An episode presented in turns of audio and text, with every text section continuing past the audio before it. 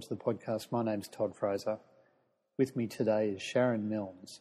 Sharon is the theme coordinator for the Ethics, Law and Professional Development section of the School of Medicine program at Deakin University in Geelong, Victoria. Sharon is a medical ethicist and an ICU nurse, and it's my great pleasure to welcome her to the podcast today. Welcome, Sharon. No problem. Good to be here. For, for a long time, the ethical basis for decision making in ICU was very paternalistic, and that recently was replaced by sort of the four pillars of ethical decision making autonomy, beneficence, non maleficence, and social justice. Is that a framework that remains relevant in today's society? Look, that, that framework was actually developed, you know, 40 or 50 years ago with um, Beauchamp and Childress's books the, um, on bioethics. And there's a place for it, and it's a nice way to get doctors thinking about ethics, and that's why it was it was developed to begin with, because we we had the age of paternalism where the sort of the beneficent medical practitioner made decisions for their patients that they thought were in the patient's medical best interests. And what both um, Beauchamp and Childress tried to do was to say, we need to take into account the, the patient's perspective of this, hence the, the notion of autonomy. Um, beneficence is, is kind of that idea of, of, you know, what, what is in their best interest, I suppose. But what we've got to remember is the difference between medical best interest and what the patient actually considers is in their best interest.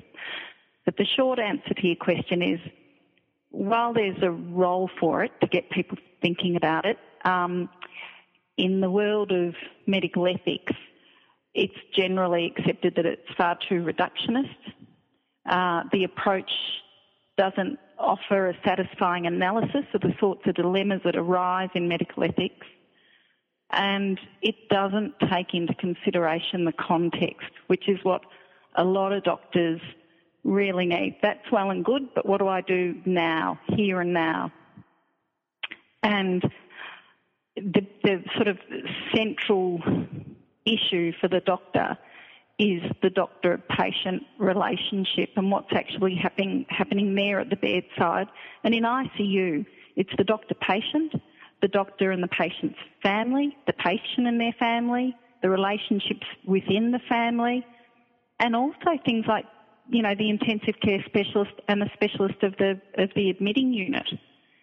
And I don't think the principle approach helps to uh, to sort of nut out all of those dilemmas within those relationships. So no, the, the short answer is no. The, the principle approach doesn't help us anymore, and there are new theories of ethics that are probably more applicable in the context of medical ethics. What sort of, um, or how would you replace those pillars in in uh, the ethical dilemmas that intensivists face? Yeah, look, that's a trick, and there's there's actually a, a lot of research going into this. There's there's a new, reasonably newish. It was the, the, the beginnings of it again developed around the 60s and 70s, called an ethic of care. So what we're thinking about with the principle approach is what's generally referred to as an ethic of justice or an ethic of, of action, where uh, it's the fairness of what's happening is, is judged on the rightness or wrongness, or the, the actions that people choose are judged as right or wrong. Now, what an ethic of caring looks at, first of all, it, it looks at the context of of the actions that are occurring there and then. So an action may be judged as right or wrong in one context and differently in another context, whereas the more principle based theories, are, it's always right and it's always wrong. Um, the problem with the ethic of care, so the ethic of care looks at one's responsibilities and in, in particular relationships. And so let's take in the intensive care context. As I said, you've got relationships to your peers, to the, the other clinicians caring for that patient. You've got your responsibilities to the patient and your responsibilities to the patient's families. So if we consider those as sort of a web of relationships, where do your primary responsibilities lay? And if we take the end of life discussion, for instance, and we start making decisions about patient care that satisfy the relatives, really our primary responsibilities, and it's, it's about proximity, if you like, are to the person who is closest to us in that web of relationship. The thing with medical ethics is that's well and good, but we, I think doctors still need principles to sort of frame their decisions. They still need, yeah, principles, I suppose is the best word, to, to help them work through these issues ethically.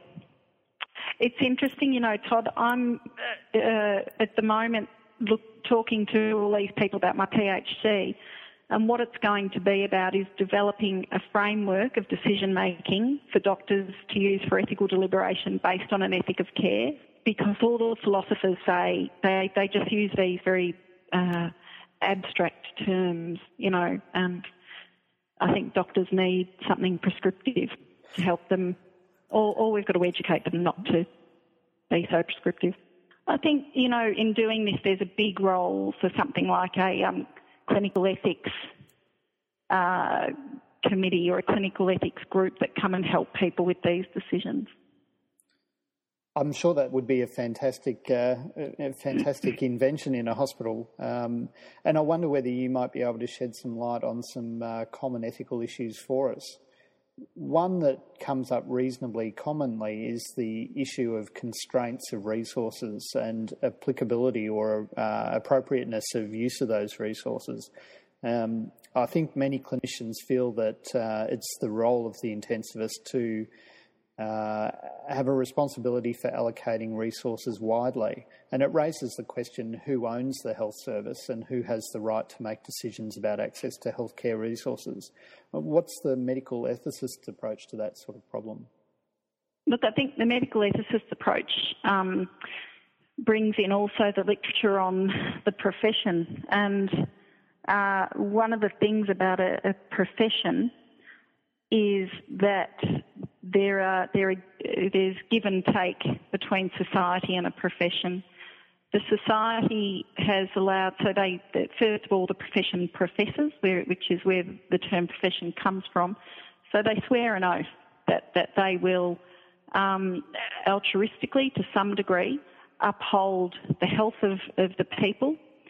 They, interestingly enough, a part of it is that they won't profit too much from it that, that there is a degree of altruism in this um, and that they will maintain professional standards, which also include ethical considerations, you know, those of confidentiality, um, best interests, consent, privacy, all of those issues. Respect is a big one, and trust in the relationship. And what society gives back to the medical profession is first of all, they allow them a monopoly of service. So we don't allow anybody else to go and cut out appendices, for, for instance. Um, we don't allow other people to shove tubes down people's throats and ventilate them. It's only people in this, registered in this profession. Um, so society has said, we will allow you the monopoly of this. The other thing they've done is they've also said, we will allow you discretion in resource allocation. So I believe, and if we go back to this model of relationships, there is responsibility and obligation both ways. So likewise, you know, we can look at the micro sort of aspect of the relationship, or the pro- if we go to proximity, you have a responsibility to the patient. The patient also has a responsibility back to the doctor to be honest in what they tell them, to care for their own health, so on and so forth if we go to the wider aspect of the doctor and society, um, society has said to the doctor, we will give you responsibility for how the money is, is distributed to, to a degree. But in doing that, you've got to take care of our health and so forth. Um, but as far as the intensive care specialist goes, again, if we go back to that web, I think you still have to be caring for the patient then and there in the bed and considerations of resource shouldn't be affecting your treatment decisions at the bedside. I think many clinicians would feel that that's um, a very theoretical um, analysis of the problem, and it may be in the real world doesn't suffice because there are obviously constraints on resources, and with an increasingly ageing population being offered increasingly invasive therapies, there needs to be a limit. How is the clinician at the bedside to, to make these decisions?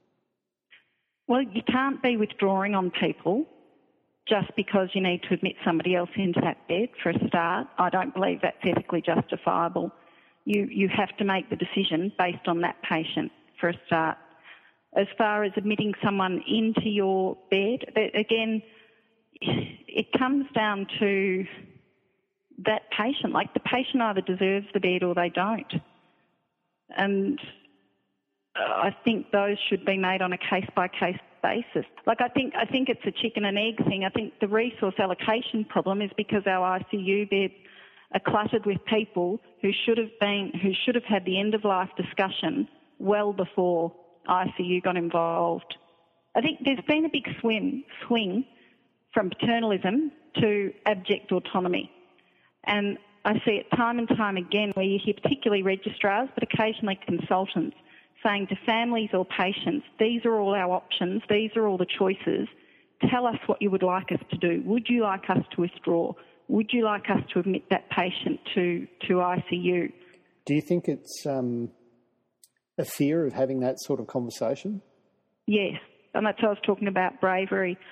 I think it is. I think I think it's too. I think it's an inability first of all. I don't think, and Margaret Hames, who's a palliative care specialist at, at Northern, has done a, a, her PhD was on uh, not for resuscitation discussions. And a big thing in that was trust. The biggest thing that came out of that for both uh, patients and doctors was the way it affected the trust in the therapeutic relationship. And the patient said it wouldn't affect the trust if it was done well. If you said it to me the way you've just said it, no, of course. So I'd be happy to have the conversation. But the, anyway, what the junior doctors said in that was that no one has ever told them how to do it, how to have this conversation. You mentioned that, that process of, um, of discussing end of life uh, or limitations of care or um, process of care for these patients. Uh, and the, what, is, what has been the role of advanced care planning in, in this process? You know, historically, people had more choice over their death. People chose where to die. People chose um, chose how they'd die, all those sorts of things. But we've medicalised death, much like we've medicalised birth, really. Um, and we've now taken that choice off people, and we do as much as we can to interfere with the dying process.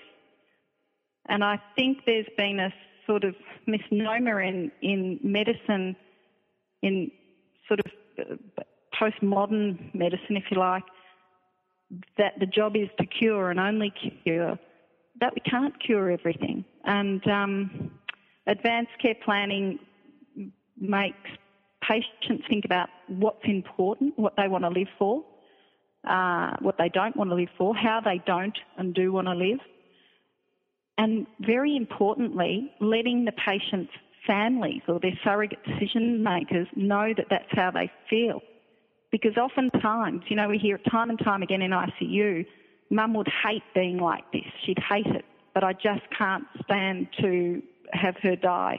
So, yep, let's, let's have another exploratory abdominal surgery. Or, you know, yep, let's keep going on. Let's introduce a new antibiotic. Now, if mum would hate being like this, we should have some way of, of absolutely knowing this. And this comes back to the bravery of the intensive care specialist saying, hang on, let's go back.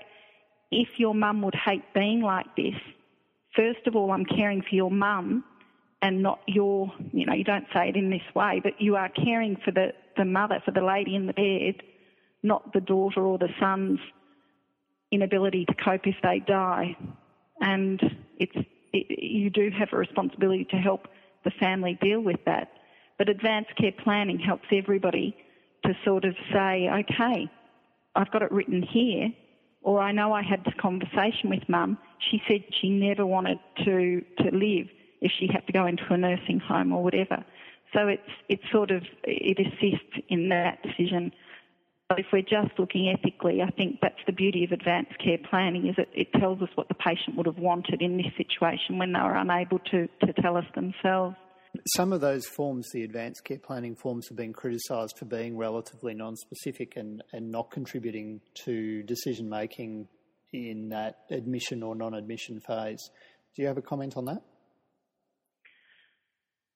Yeah, look, I, I think again, um, medicine's desire for these reductionist uh, lists or, or, you know, instructions can't be applied at the cold face. When you're dealing with people, when you're dealing with very vulnerable people, I would hate to see them more prescriptive.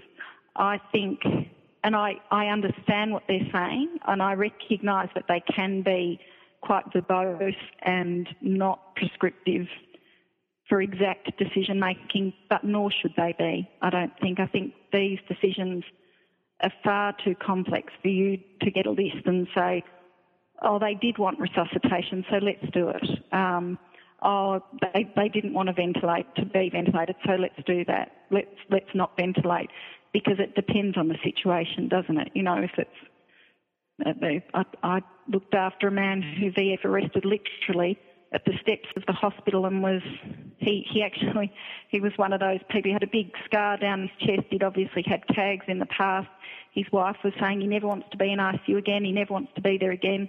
He was defibrillated then and there. He had less than 24 hours in ICU and walked out of the hospital.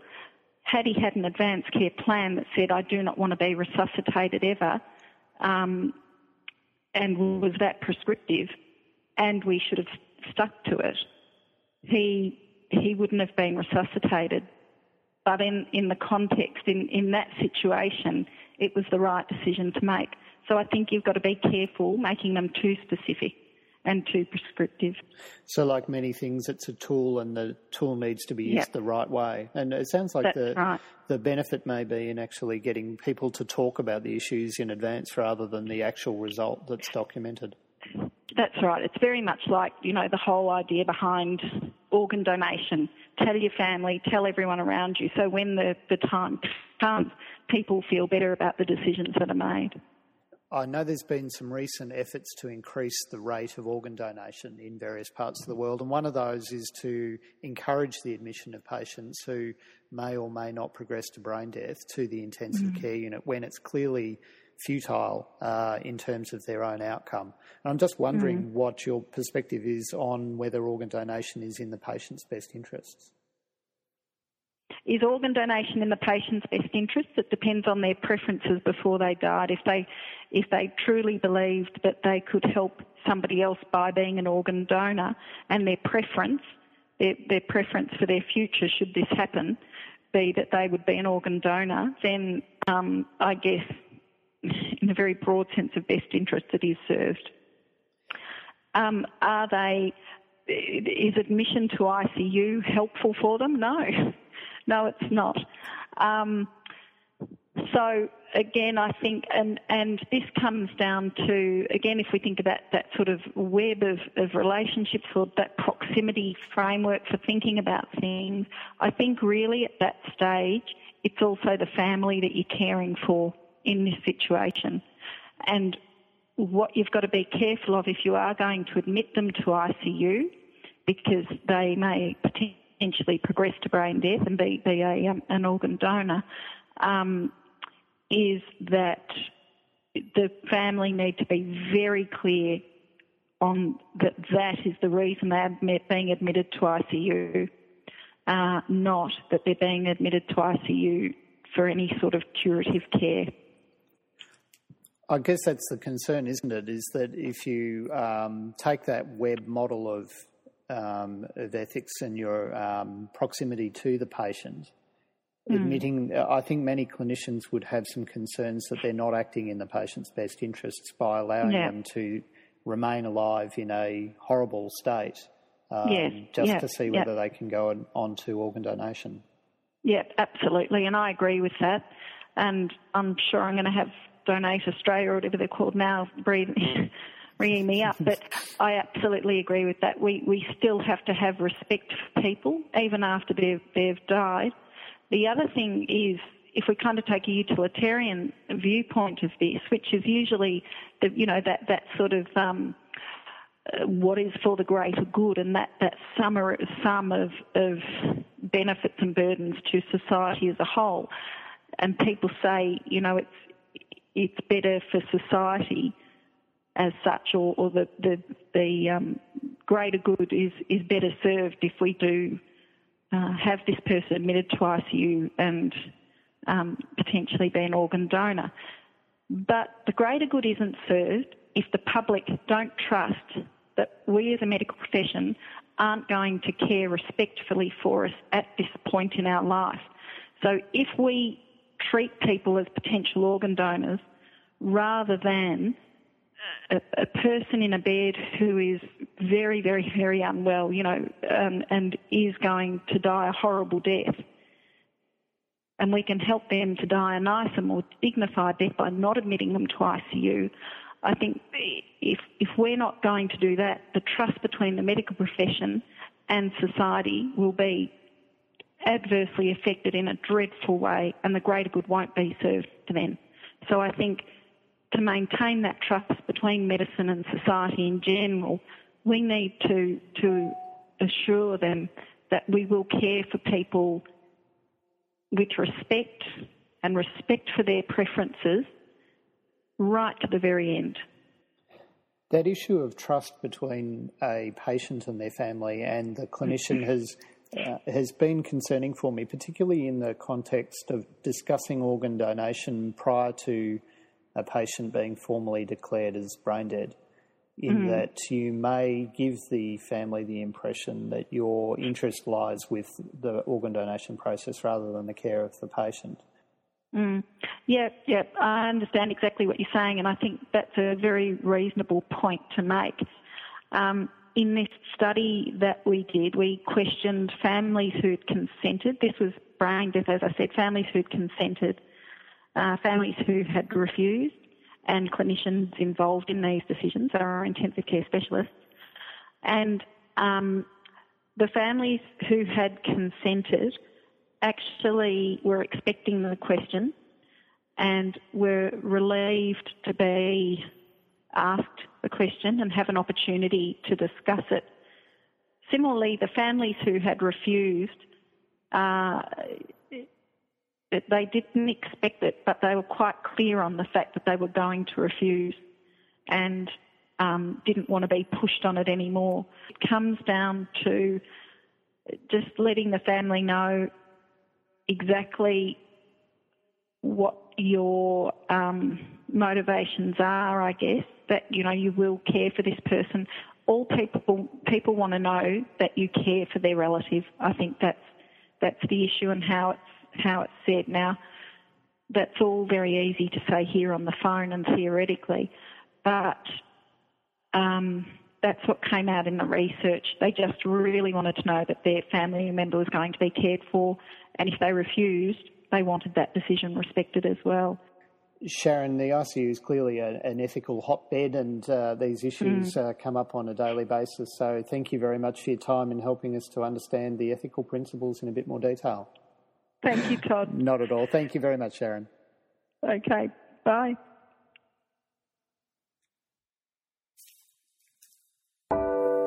If you enjoyed this podcast, why not visit our website? Critique is a leading provider of online critical care education. Multimodal resources such as podcasts, interactive modules, the Journal Club, an interactive echo module, much, much more are available. Why not visit us today? www.crit-iq.com.au